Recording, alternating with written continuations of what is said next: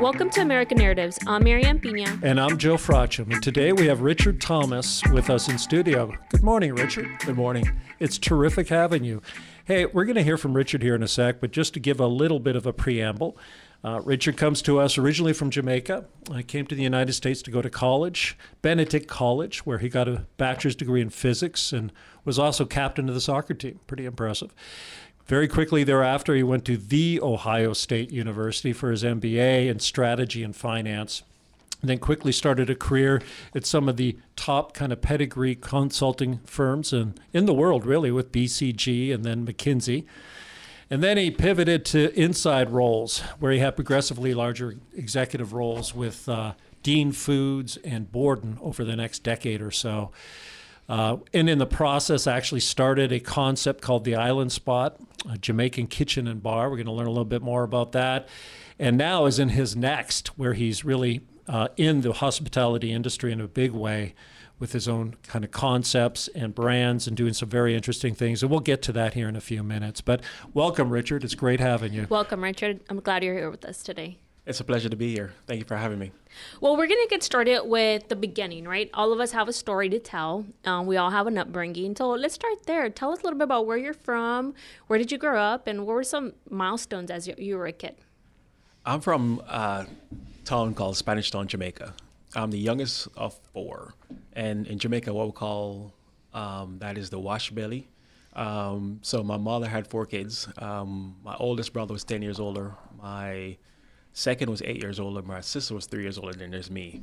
I um, enjoyed growing up there. We had a small uh, shop in Jamaica that we grew up in. I started off owning and running that shop. My mother got me in the shop at like five because I was really good at math and I started to calculate everything for the, the customers. And then from there, we moved to eventually, I was taking most of the lead of doing everything when I was 13 until I left to come to America at 18. I um, enjoyed school. Mm-hmm. I was good at math. Um, enjoyed some of the sciences, some no, not so well. Um, my dad left when I was nine.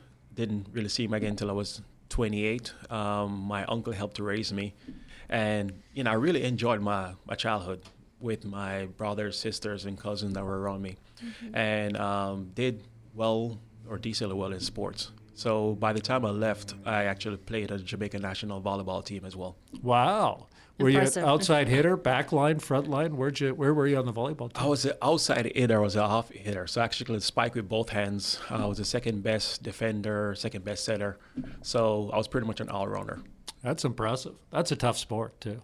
It is. Um, it's funny because my last tournament before I came to America, I played against America in the NORCECA regional tournaments. It's like the last level before I get to the Olympics. And I found that I was short. So I, always thought I was, you know, I'm six one and I had a really high vertical. But when you play against seven footers, you realize there's there are limits to this. There's levels to this. so I could spike on anybody in the Caribbean from the front court against America. I have to spike from the back court because their armpits are over the net. Yeah, no, I I played a little soccer years ago, and and you're right. I'm six one like you, and uh, all of a sudden there's six six foot got people on the other side who could block very easily, almost too easily, without jumping much, and that well, seemed a little unfair. Well, I'm a little jealous because that's all wishful thinking. At five feet tall, there's only certain sports I could play. it's true. All right. So, uh, what brought you here? Okay. So, you Jamaica, great, great existence. Obviously, a couple of curveballs along the way from a family standpoint, but you found you had outlets in sports, math. Um, was a pretty good experience, good existence. What prompted you to come to the United States, and what happened after you got here? So I look at my life as fundamentally led by grace. Um, most of the major changes I've had, um, I could clearly see, you know, God's hands in it.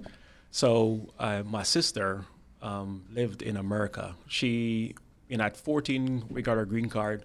Um, she decided to finish high school in America. I finished high school in Jamaica, and um, she was starting to study for the SATs. And I started like, you know, I might as well practice as well and try to help her out and um, took the SATs. Didn't think anything of it because it doesn't matter in Jamaica where you're going. So I um, went through high school. Um, we had two years of optional study called um, sixth form. So it's what it is is we took the advanced level exams. So you start to you work at a ton of courses, and they narrowed down to three or four in that two-year intensive. And then our university is only three years in Jamaica. So I did it two years, and um, in my last year, I was the deputy head boy of um, my high school, St. Jago High School, and we had a recruiter came to Jamaica, wanted to see people across the islands recruiting for Benedict College in South Carolina. And um, they asked me to be the liaison for her when she came to my school. And talking to her, walking with her, I um, we're just talking about everything we're doing. And she asked if I ever thought about taking the SATs. Told her I actually did, and um, took it already. And she asked me my score. Told her my score, and she's like, "Hey, you know, I'll you can get a full academic scholarship at Benedict College." So I asked her, "What do you mean?" And um, mind you, Spanish Town is not the most affluent part of Jamaica. At one point in time, it was the number seven murder capital in the world. So it's a fairly dangerous place. It's you know, you get a chance to, pa- to go through and grow in Jamaica, but there's not that many opportunities available to you. And um, when I asked her, she's like, no, I can offer you a full scholarship. I literally took off running. I ran from my high school over a mile home at top speed.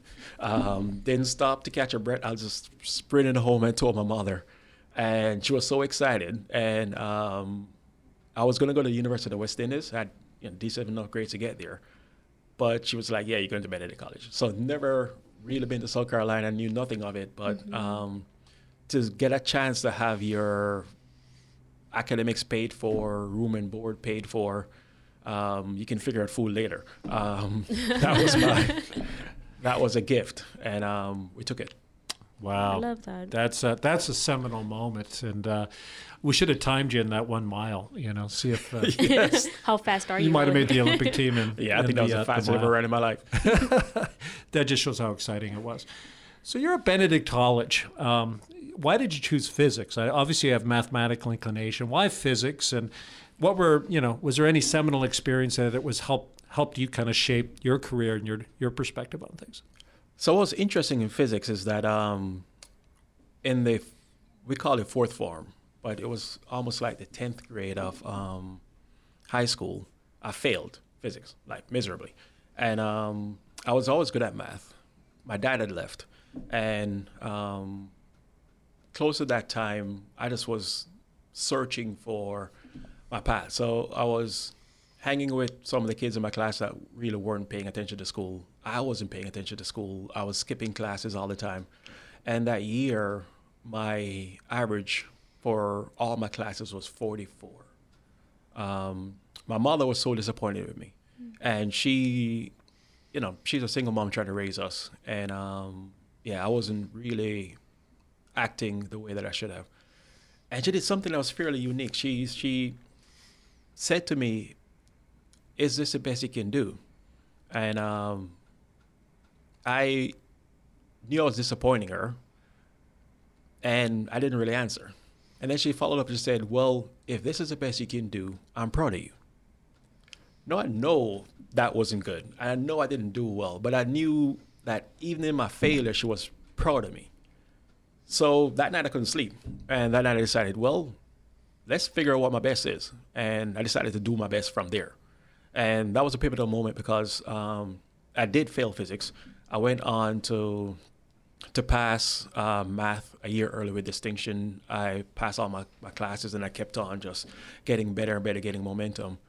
So when I came to America, I did the advanced courses in accounting, economics, and math, and did fairly well in all three of those. And when I came to Benedict College, I realized that I wouldn't learn anything in accounting that I didn't know already before, like my second semester junior year. So I took on something that was hard and I failed. So I went and did physics.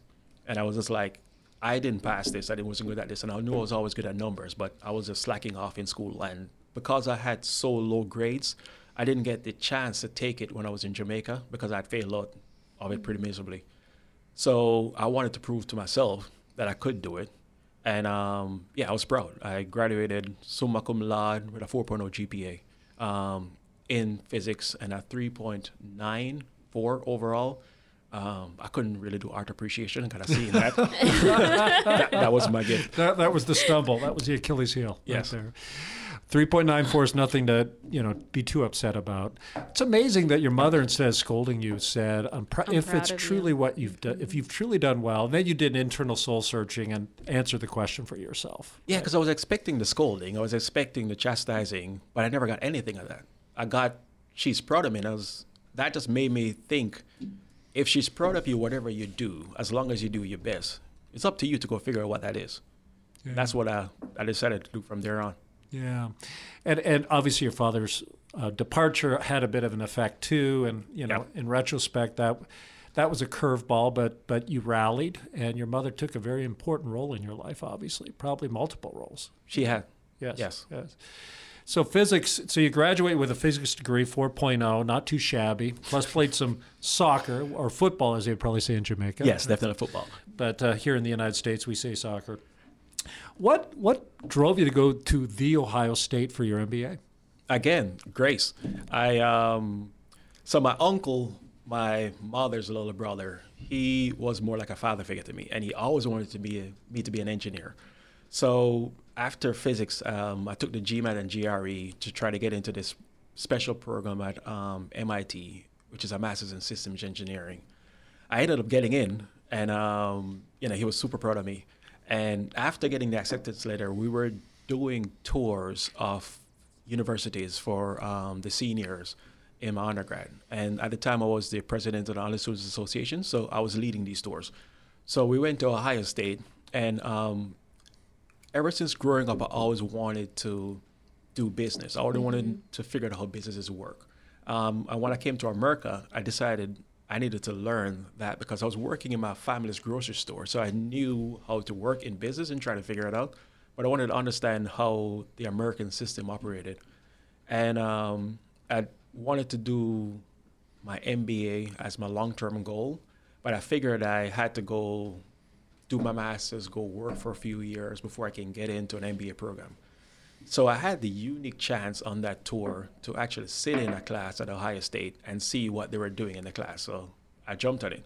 So I was sitting at the back of the MBA classroom, um, watching what they were doing, and then this wonderful lady was sitting beside me, and we had a, a great conversation. And she kept on asking me questions after question, and I'm like, okay, this lady's a little bit, um, you know, she's a little bit intrusive, right? She's asking me all these questions. But, you know, I enjoyed it, and I was just paying attention to the class. And then eventually she's saying, why are you here? So I told her, hey, I'll, eventually I want to get my MBA. I know I can't get in now. I was 22 at the time. And, um, but I wanted to see what it is so I can actually visualize it and come back and do it later when I get a chance. And she asked me if I ever took the GR, G- GMAT. And I took it because I wanted to go to this unique program at MIT that needed both. Because normally for a master's, you only need your GRE. And um, so then she said, well, you know, have you ever thought about paying for an MBA program? Like, I'm an international student. I'm broke, right? Um, I came to America with $150 and I'm still broke. Um, so yeah, I can't pay for it. So she came back to me and said, well, what if we tell her we can give you an offer to come here? And um, so I, you know, asked her if she was serious. Turns out she was in admissions at Ohio State in the MBA program. There it is. And um, she gave me an offer, and on top of that, they gave me an apartment for two years for free, Amazing. and Wow. gave me um, a job where I could get a stipend for five hundred dollars a month, which was enough for a college student to live on. Because you know, I was used to being broke. That Yeah. was that Yeah. was high living right there. 500 bucks and a free apartment? Yes. Right. Man, that's that's top 10% when you're in college, it seems like. Uh, so, the Ohio State finance and strategy, why did you choose those areas of emphasis? So when I first got to Ohio State, there was this thing called a consulting boot camp. That before we even started class, they had um, these boot camps where you could learn about different um, different opportunities for work after. And they had one person from BCG there um, who was a friend of the university who was teaching the class.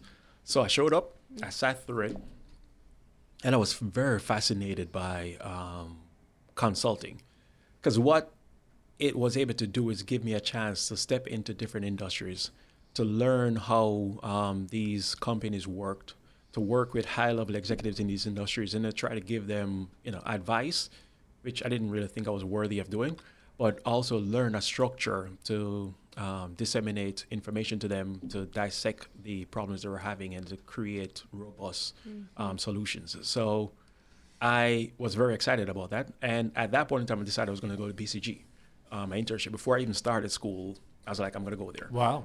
Okay. Interestingly enough, they did recruit at Ohio State. Um, so that was just the one minor hurdle. And I had to learn case interviewing. So I started taking books and studying then. Um, and I started to look at different um, majors that would be beneficial if you want to learn how a business operating. So strategy was one, and finance was the other. To learn how to manage the, the books in a business and to learn how to develop um, unique strategies that are tailored to that organization and eventually implement it. They're very interesting. So, so how'd you get on with BCG if they didn't interview and come on campus? So I um, studied a bunch of case interviews. I asked professors to help me with case interviewing when I could. Um, I bought all the books I could, and I reached out to them and that specific person and um, tried to get um, on their list of interviews. So I did, and actually eventually got a summer internship there in BCG Chicago. Wow. So that shows a lot of initiative. A lot of times, kids, all of us will park it and just Right. versus really going aggressively for what you want, having a vision for it. So that's that's impressive. That's a good story. Well, that also shows the power of leveraging your network, right? You didn't forget about that man at BCG. Yes. So he, um, you know, the Bible says, write the vision and make it plain so that they may run that read it, right? Um, my vision was to go learn consulting. And he was my vision, right? He's a person that did it. And my goal was to try to be like him. Um, remember, I'm coming from somewhere that's not really affluent in Spanish Town Jamaica. So I'm in a developing country, and um, these are all things that are all new to me. I didn't know what someone operating at that level would be like. I didn't even know what they made. I just knew I wanted to do it. So I, um, yeah, approached him with that sense of humility, but that desire to go after. That's what I want to do. So I'm going to try to learn from you. So you know, he may have thought I was a pest because I kept on calling him and emailing him and stuff, um, trying to help him to even give me case prep. But he realized I was I was serious. Um, funny enough, when I got there, I had a I thought I had a decent enough summer, um, and at the end, I was the only one that didn't get an offer. Oh no. So, you know, they said pride come before the fall. I'm like, I'm getting into BCG. They don't recruit here. I was feeling myself so much and telling everybody ahead of time. And when I came back with an offer with my tail between my legs, um, that was a, a humbling experience. I was trying to figure out why, because I thought I did well. I got good feedback, and then I, and I didn't. And what I realized is that sometimes people may not be as willing to give you the real feedback that you should have gotten, or people may not have been willing to be the advocate for you maybe because you don't look like them, maybe because you don't act like them. Um, you know, my communication style wasn't like theirs, my interest wasn't like theirs. There are things that I look back now and think I could have done better while I was there, but I didn't have the mentorship or the people in my network who've been there before to tell me, you know, Rich, you you you can't do that, right? If everybody's staying in a certain certain area in Chicago, you may want to stay there. But I stayed somewhere in, on the south side because it was cheaper because I was trying to save money. So I wasn't able to do some of the things with them in the evening, right? You know, you learn things over time, and you realize that you need a network to be able to build some of these opportunities. Uh, I think that's a, a, just parking on that for one second. I think that's a, it's brilliant. You know, we in our last book we talked about if you're not getting feedback, it's not because there's nothing you can't improve. They're just not telling you. Yes, We've definitely got, and generally people don't give us difficult feedback. it's tough to do so. So how do we solicit? Because that's a gift. You know, we have blind spots, and unless someone tells them where they are, we're going to really be frustrated at times. Yeah, you have to truly seek out feedback, and it's funny. Um, I didn't realize this until later on that you actually have to make someone be comfortable to give you real feedback, right? Despite it's their responsibility to give you feedback, sometimes people may not be comfortable enough with you for whatever reasons they are to really give you authentic feedback. They feel it, they experience it, they're going to share that with others when it's time for them to communicate it, but they may not communicate it with you. Mm-hmm. So it's on you to create that atmosphere to be able to get that. Um, so you don't only have to solicit it, you have to create the atmosphere to get the authentic feedback. I think it's such a brilliant insight that I know has saved careers when, when executives have really in, internalized that learning. So I love that idea of not only soliciting it, but making it really comfortable. Well, and in addition to that, I think from an individual standpoint, it's making sure that individuals ask for that feedback Yes. because sometimes they don't. We don't, right? That's right. It's tough, but it's necessary. It's absolutely. All right. So, BCG, great. Thank you for sharing that because we all have those confusing times in our life and those things that, in retrospect, hurt us at the time, but probably were good we didn't get. That Yes. might be what BCG was for you. Um, so, you ended up at McKinsey. Give us that story. How'd that happen? So after licking my wounds and going through the process, I um, it's funny. Um, you have two reactions, right? So one reaction is, man, this consulting thing isn't for me, which I felt initially, and the second reaction is like, okay, screw it. If if BCG don't want me, I'm gonna go to the only one that's better than BCG. I'm gonna go after McKinsey. I chose the latter. there you go. so I decided I was going to go after McKinsey, and I kept on, um, I kept on doubling down on case interviewing, reaching out to different people. Um, there was a unique situation where they came to Ohio State, some members from McKinsey Cleveland, um, connected with them. One of my mentors to this day, uh, Mike Anders, he was one of the interviewers, and um, you know, fantastic guy. He helped me through the process. And then when I got through the process, um, it's a uniqueness of McKinsey that I learned over time. So if you're good at everything and great at nothing, you never get hired, or if you get hired, you get fired because you were a mishire. So McKinsey looks for um, what they call distinctiveness. So you have to be great at something, and their approach to it is that uh, they can put together fantastic teams, and they always work in a team. And you go through a lot of work to learn about building um, team dynamics and working with your peers. But they want to find people who are distinctive in specific areas and put them together that's tailored to the client's needs. And mine was analytics and problem solving.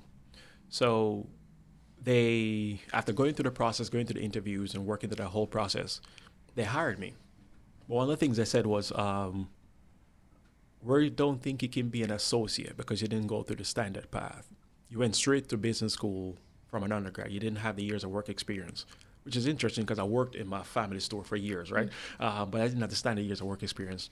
So we're like, we're going to hire you as a business analyst, which is where a undergrad will go into, and you'll have the chance to prove that you can be an associate here. So it was another path of, of humility, which is um, even though I can get in, I had my MBA, but I was in the class with all the business analysts, and they normally work two years, then go on to get the MBA, then need to come back an associate. I was like, man, this this kind of sucks. Um, do I still want it to go or not? And um, my long term goal was I still want to learn how businesses work. I still wanted to learn how we can make things stick. and they were the number one consulting firm in the world, so I was gonna make the sacrifice and go. Um, so I went. I um, I learned a lot over time. I eventually transitioned from business analyst directly to associate, and by the end, I was I was you know in the upper echelon of my associate class before I left. That's impressive. And, and again, um, yes. you know, the resilience that you showed. I'm, and I'm seeing a couple of themes here. There's always patterns, right? One is you talk about grace, where there was an individual at an opportune time who you engaged with, who gave you a chance. Yes. Two, then you would see some things, right? You had a vision and you see some things with dogged determinism, where other people could have taken offense, got mad, it derailed them. Uh, it just made you more determined, which is great lessons as far as success. Yeah. And grit, right? A lot of yes. grit. I think a lot of people believe success is absence of failure or challenges. And um, you know, I was listening to Ernest Nightingale the other day, and um, his definition of success I thought is interesting. Is is the progressive realization of a worthy ideal. So you have an ideal, you have a desire a goal, and if you can progressively get better and get closer towards it, you are already a success. So, despite having challenges, I wanted to learn how businesses tick, how businesses work, and that's my ideal. Um, may, I may have wanted to get in as an associate at McKinsey, but I got in as business analyst. Irrespective, I got into a consulting company where I can go learn. Um, I wanted to learn about consulting, and I got an internship and got rejected.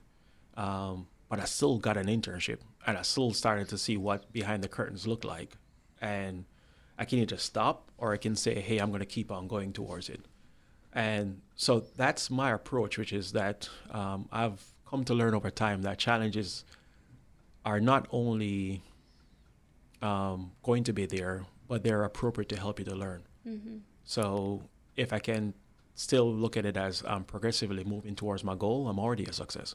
I'll tell you what, and for any of those listeners who don't know who Earl Nightingale is, who you just quoted, great stuff, classic for sure. I, it's impressive that you're listening to him, so that's neat stuff. Well, so keep keep us moving here. So you're at McKinsey, you you elevate, you you have some promotions at McKinsey, and you're in some interesting bigger roles. Then you went internal with Dean Foods, I believe. Yes. Tell us how that happened. So um, I was working on the project with Dean Foods, and I was getting to the stage at McKinsey where you move from an analyst to an engagement manager, which is you start to manage your teams, and um, that's the first step on the path to partnership. Or you can um, step out and move into one of the clients. And McKinsey have these unique um, approaches. They call the up or out policy. You're either moving up or you're moving out. There's no stagnation. And um, I was working with Dean Foods. I was learning a lot. I was actually having a greater impact on crafting the strategy that we were trying to implement. And they reached out to me. One of the uh, members there um, reached out to me and said, "Hey, you know, you're one of the few people that actually understand dairy pricing, and I would love for you to come join us and implement the strategy you were working on." And that was a unique time because I felt like I've been at McKinsey enough to learn, you know, problem solving, how they approach um, analytics and thinking and building um, client teams. And I could either move towards going more towards partnership at McKinsey, or I could continue down my path, which is to learn how businesses operate. Mm-hmm. And that was a chance to step from the place of creating strategies to implementing strategies. And the core thing I wanted to learn is what make a strategy not work. Uh, so most people were trying to go to figure out what made it work. I was trying to figure out what made it fail. And because um, my, my thought process is that I'm around some of the smartest people in the world, and they create these fantastic strategies. And what would cause it not to create the impact that we thought it would? Mm-hmm. And um, my biggest realization was people. And um, when I decided to leave, I didn't realize how quickly I was going to figure out our strategy would not work. So the person that recruited me, um, that brought me on, that hired me, left before the I showed up. He left the day before I showed up. Oh no! oh my goodness. Okay. he was recruiting his replacement. I never realized that. I was looking to go work with him, and he had took an offer to go somewhere else. And when he um, when he left, I showed up the first day, and I was asking where it was, and everybody was being cagey. Um, he left to go to Borden, and um, I was like, so where's where's the person I'm supposed to work with, the person I'm supposed to report to? And by the end of the day, they put me in a room. I was trying to get some of these HR things, and then eventually came to me like, yeah, he's not here anymore. I'm like what? I just spoke to him. Like, no, no. and he didn't let you know either. He just he didn't. No. He couldn't. Um, so yeah. They, um, I had the chance, and I spoke to the head of the Dallas office, and they're like, "Hey, you can come back." um, we'll be happy to have you. And I had to go through them soul searches and then I realized that that is why I went to learn what made it not work. So mm-hmm. it behooves me to see it through. So I went through that process. And, um, and also, I was supposed to start as a director. And this may sound familiar. Um, they're like, yeah, well, um, we can't do that. We're going to make you a senior manager when you came in. Uh, despite that was it up to like the last minute. Um, and I did, they had to go through the process of do I want to accept that process or not, which I did, um, and you know went through that. We went through a couple changes while they were figuring out the project. Um, eventually, we solved it and um, started to create an impact that we intended to. And then two years later, um, guess who came calling? The same guy that recruited me to, to Dean. He was like, hey, I'm at Borden. Uh, we're working on some of the similar things, and I would love for you to come help us. I was like, hell no, I'm not coming. And, um, but I, you know, he was really, he was a really nice guy. I, I loved him. I still love him to this day. and um, we talked about, you know, what I could do to help him, and I told him I wasn't really at that stage anymore because I was learning so much already. And then um, I spoke to the head of supply chain for Borden at the time as well, and they learned about a lot of my experience at McKinsey because mm-hmm. I was in the operations practice. I was in deep supply chain work. So they brought me on to be the director of supply chain planning to help build a supply chain planning function for Borden, but also help with that dairy sourcing and dairy analytics mm-hmm. process. And one of the interesting things that happened at, at Dean as well is that Dean was going through some turmoil then. They were going through a lot of, um, think they went through a couple of rounds of layoffs. Um, there were some challenges there. And I had one mentor that came in just before I left, and he said something to me that I've never forgotten. Um, his name is Shay Braun, and um, he, he, we were talking one day, and we were just going through the next round of layoffs, and everybody was, you know, people get distracted, mm-hmm. people are talking, whispering, everybody's wondering where they are, and he saw me working, and he said, you know, let me talk to you, and we were talking, and at the time I was supposed to be a director at Dean. I started as a senior manager, didn't really have a clear path to it, and um, I was doing everything I needed to do plus some because I always look at the person next to me and I was just like, if I can learn what they're doing, that'll be better. And um, he mentioned to me that in the time of turmoil is your biggest opportunity for growth. In a standard organization, what happens is that people are in the role that you want to be in. So to be able to get to the role, they either have to matriculate to another role or leave the company. Mm-hmm. Generally speaking, or the only other part they'll do is they'll create a new role for you. But a lot of times companies are not in the path of doing that. So the only way you can make big leaps is actually when a company is going through turmoil. So that's your biggest opportunity. But most people think about it as your biggest time of challenge. And he said, if you can keep on doing what you're doing and actually double down, the leaders in the organization are looking at the organization and sometimes they haven't made the decision or even if they have made the decision to who they want to move up or not, they're looking at how everybody responds to the times of turmoil. And the people who are actually differentiating themselves tend to be the ones that get the opportunities. And it's like, if you can keep on doing this and even do more, you'll be able to grow. And um, I've always kept that because it was so counterintuitive. And being in leadership um, and leading organizations through change as well, I could actually see his rationale for that. Mm-hmm. Is that you're looking at who you can depend on going forward in this next phase of the company's career, and you have to figure out, you know, who that person is. And a lot of times, you may have an initial hypothesis of who you want, but the reaction to the challenges could create an opportunity for you to look at somebody else who wasn't even on your radar. Wow. So he really framed it for you in some very productive way. And, and I think there's some real wisdom in what you just shared. And Definitely. hopefully our listeners hear that too. Yeah, I, I, love the part of the counterintuitive, right? So I, I think you're absolutely right. In times of turmoil, most people will be, you know, just turn away or give up. And you saw the opportunity. I love that golden nugget. Yeah, it's a terrific one. It really is. So you got recruited by the same fella over to Borden. Yes. And, and just as a little context, Dean Foods is the biggest milk producer in the dairy world, I yes. think, five, four or five times or yes. something like that. So they're a big player. Borden's a significant player, but they've gone through some changes too. So, kind of give us a cliff notes on Borden. So, when I got to Borden, I think we were uh, maybe 19 manufacturing facilities, um, multi-billion dollar operation. And I joined Borden as a director of supply chain planning um, eventually, I moved into um, a vice president role in, in procurement, running the dairy procurement. Um, then moved into the C-suite as the chief procurement officer and, and was leading um, some of the M&A um, work for them as well. And it was interesting actually. I had a one stint. Highland Capital had this hedge fund and a private equity group, and they recruited me to come in and help on their portfolio operations. So I was working in private equity for a bit before Borden um, went through a sale and got bought by a bigger private equity group out of DC ACON Investments, and they recruited me to come back and help to lead Borden through his next phase of growth. So I um, I spent less than a year at Highland because I got brought back into board, and then that's when I stepped in as um, a part of the C-suite.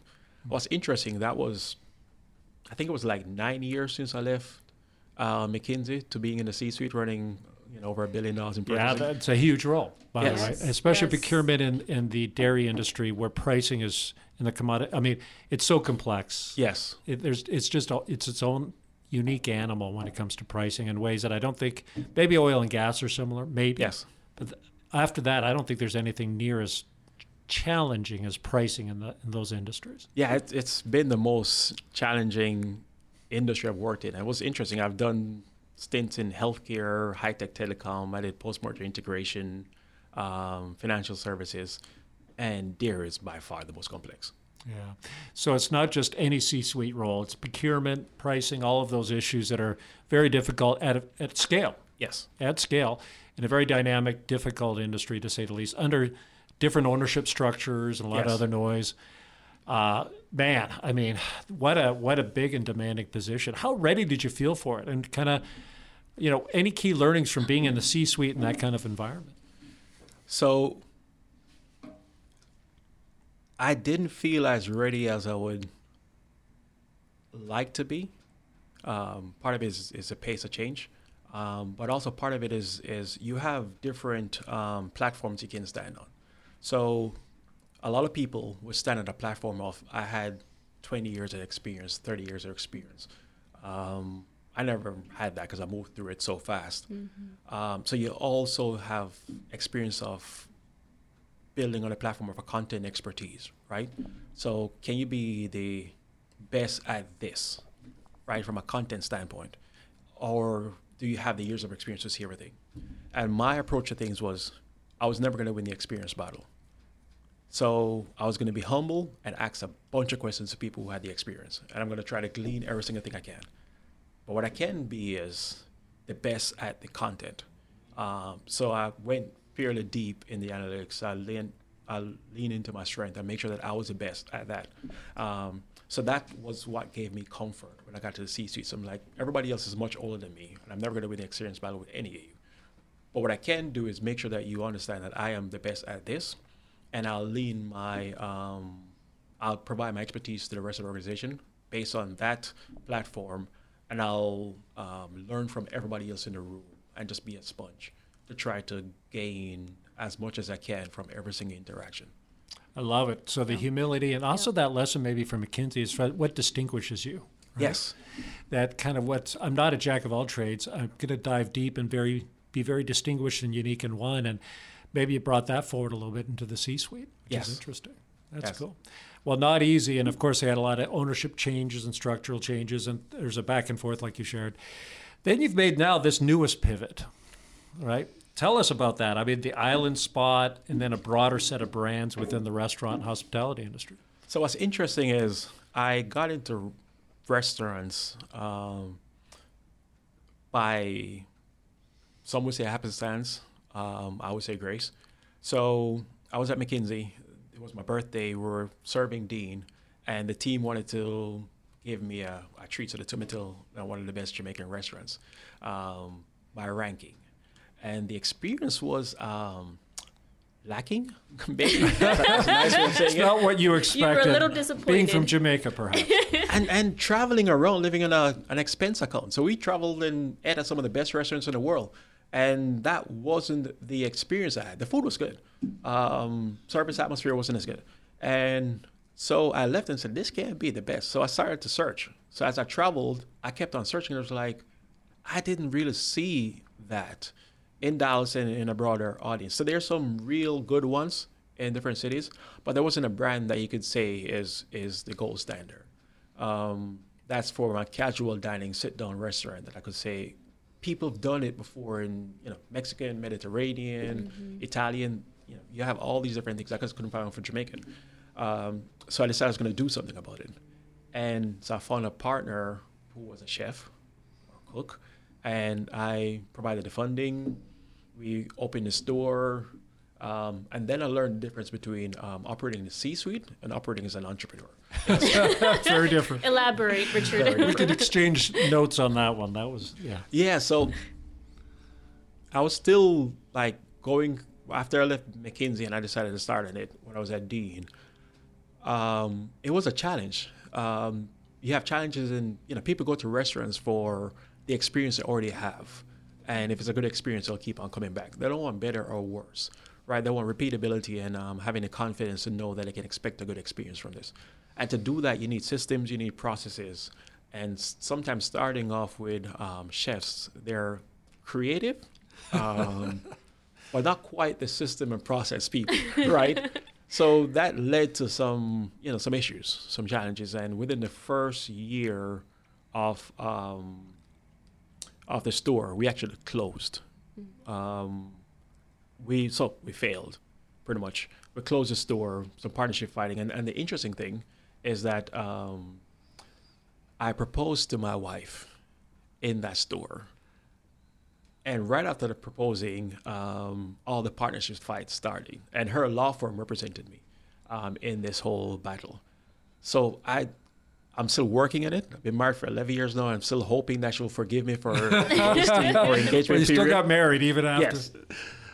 But um, yeah, that was a challenge, and uh, you know, you learn the challenges in, in entrepreneurship and business, and um, we got through it.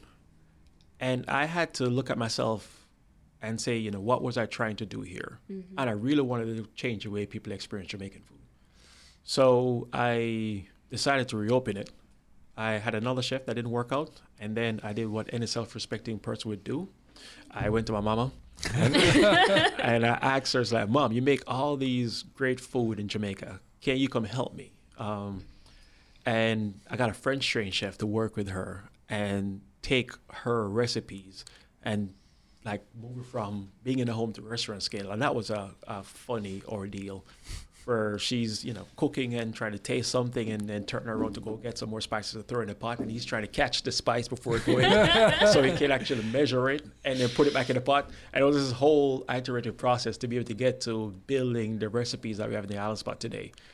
But it was trying to go back and start over and say, okay, what did I learn? What didn't go well? And how can I try to improve it?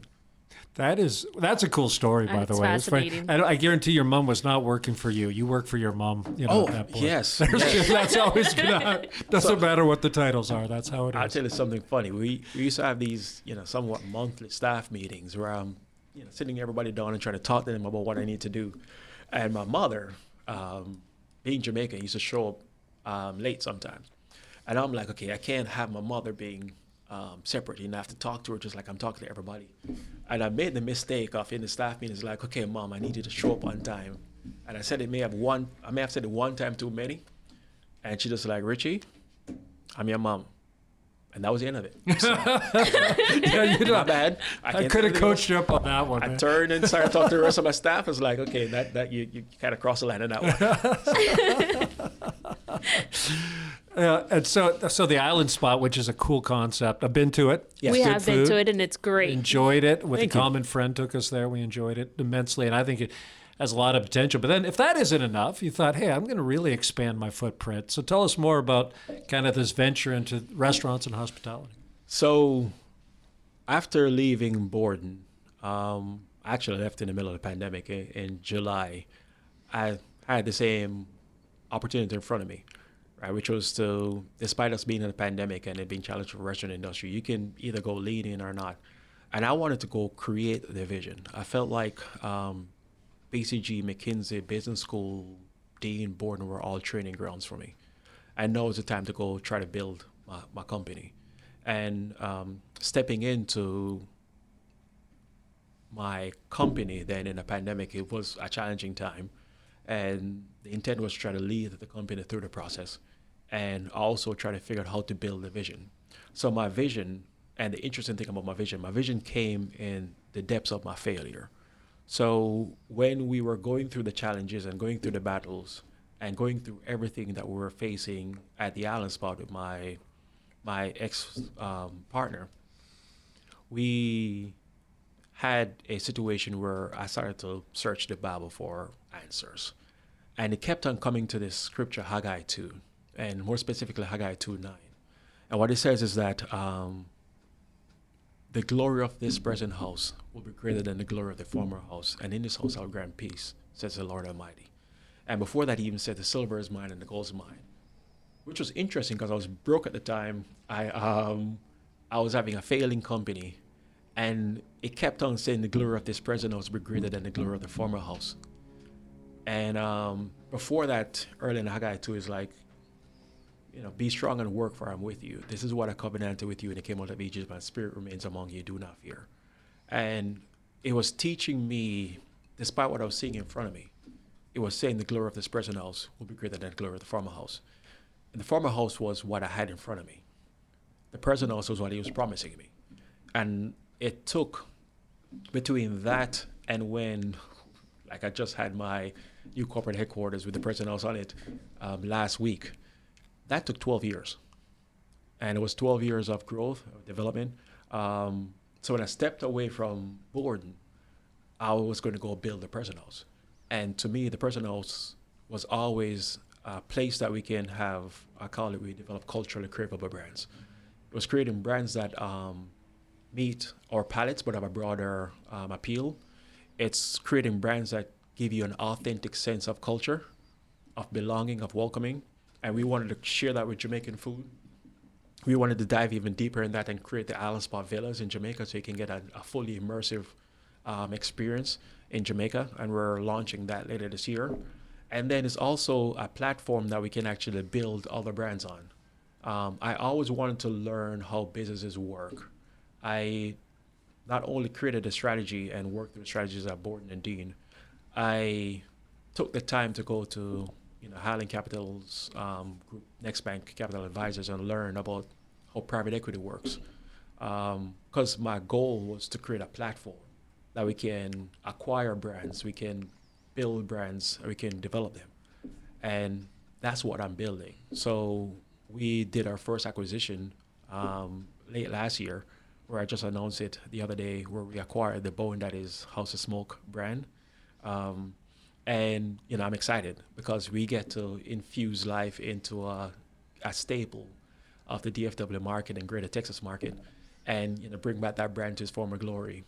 And we intend to do that to other brands as well. But we're all looking for brands with a cultural bend. Like when I first got to Bone Daddy's, my wife took me there in I think 2009 when we were dating, and I was fascinated by all the art on the wall. Most people don't realize it; they think of it as a restaurant, um, but it was designed after low country barbecue feels. If you look at all the art, you see a ton of art from um, blues, of jazz from New Orleans. That was what the owner intended to have in it.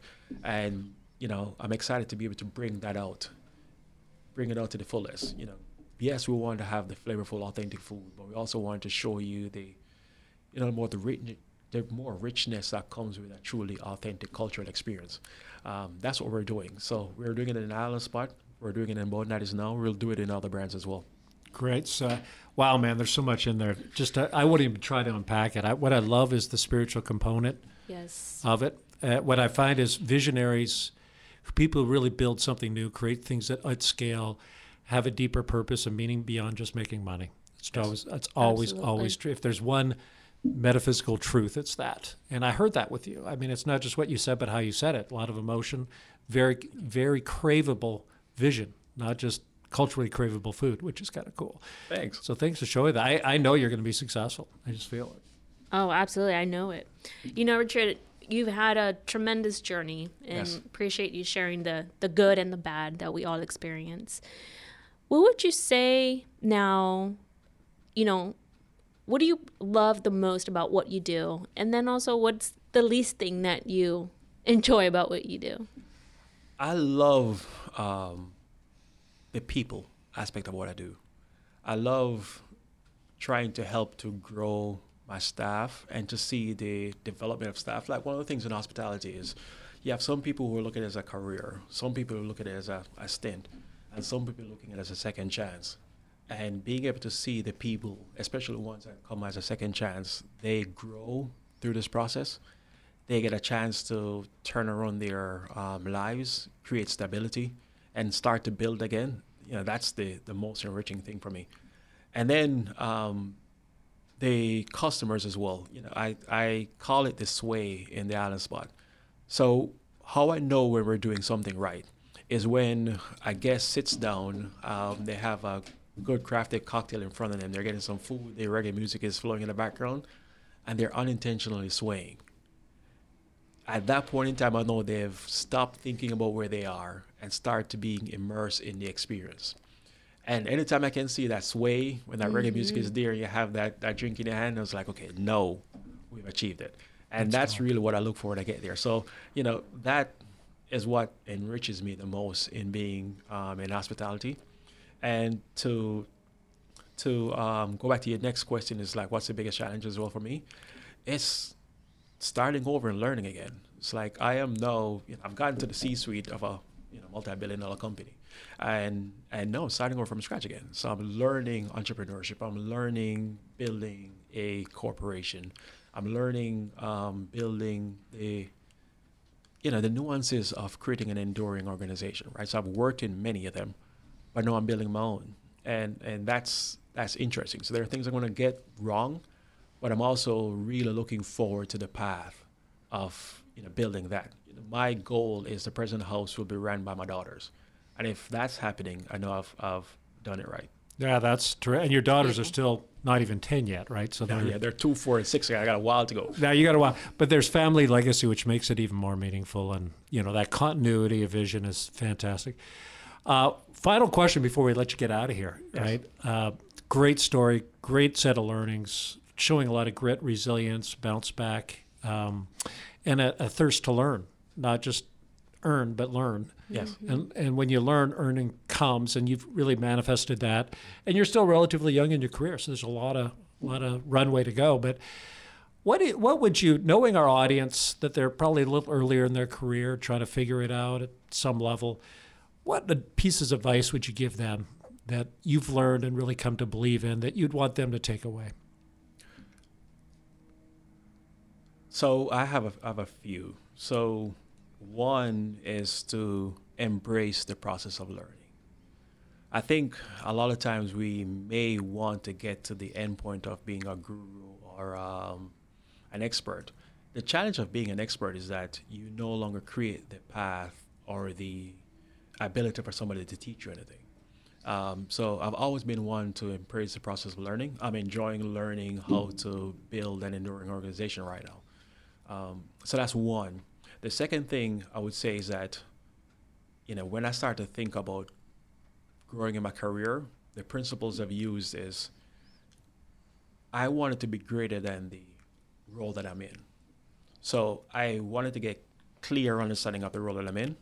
I wanted to be fully efficient, if not expert at the role I'm in. And then I wanted to start looking at the next role above me and started to learn those skill sets. And when I've proven myself as greater than a role I'm in, and what I mean greater than is that you have a track record of success in delivering on what um, is required of you, and then you also have the experience of doing some of the things that are beyond what is required of you. Then, and only then, you want to make your desires of growth and expansion known, right? So don't expect people to come to you. You know, if you're overperforming in a role, then they'll be happy to have you. But if you're overperforming in a role and then you make your desire role um, known for a more expansive role, then they'll be forced to the decision. Um, you can either provide this opportunity for this person within an organization, or are they're going to go somewhere else and get that opportunity. But you clearly see that they are performing well, they're performing greater than the role. And when you're deciding what role you want next, I've always been a proponent of um, not only operating as a part, but looking the part and acting the part. So making sure that you, if you want to be a manager, make sure that you, you dress like a manager, you present yourself like a manager. It's hard for someone to look at you as a manager and show up as an analyst, right? So you want to be at that stage um, in performance and presentation. And then once you've done that, you've proven yourself worthy, you've made the desire, um, you have the conversation in a path of growth. And what I mean by that is that when you have the conversation, to say, hey, um, this is what I've done, this is what I'm looking to do. Help me to understand what else can I show to make you feel comfortable to move into that role. So it's not like, hey, I need a raise or I need this. It's like, no, I'm still looking to grow. Um, help me to understand what else can I prove to you, and that changes the conversation. It changes the dynamic with the person you're, you're talking to because it it moves them to a, a path where it's not you against them, but you're on the same side of the table, and there's helping you to grow. And along the path, you'll be able to keep on building the skill sets and growing, and then you both will see once you're checking in for feedback and you know as i said earlier you're creating the atmosphere they can get authentic feedback you both will see when you are ready for the role. And then you can have a different type of conversation like okay so you know how can we think about this transition? What can make it best for me and you to go through this transition?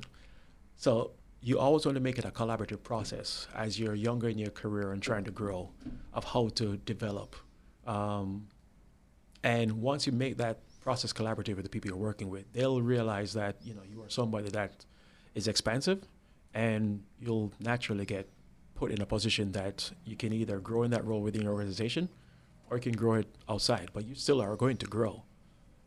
I love it. And in, instead of saying this is what I want, you say you know show exhibit your capability, your worth. Right. Claim it. That's what I hear. Just claim, claim it, and do it, Mhm. work it, and then have the conversation. Kind of earn the right at that point. And, Yes. and you look the part, you're operating the part. And, and instead of saying, I want a raise, it's like, I want to continue to grow. That's a different conversation It is. that frames it in a way that's beneficial for everybody and is the right premise. And, and that's one of the key themes I heard from you is learn. I'm, I'm motivated by learning, and the earn will happen after the learn. It will. It's a natural occurrence. Yeah, yeah, that's. I think you're absolutely right. That's what I found to be true too. So, I agree. Great, great words of wisdom, Richard. Appreciate it. Richard, Thank you. excellent. Thank you for hopping, uh, coming into the studio and being with us here. It's uh, a great set of stories, and I know a lot of our listeners will get a lot from this. And uh, we look forward to going to Bone Daddy's Smokehouse, Island Eh, Spot the Island Spot, and Jamaica. Yes. and Jamaican Village. I, you know, as this continues, we're going to have to continue. Maybe we'll have you back here in a few years as you have even more learnings and more experience to share with us. that sounds good. Thank you for the opportunity as well. Thanks, my friend. you. Have a good one.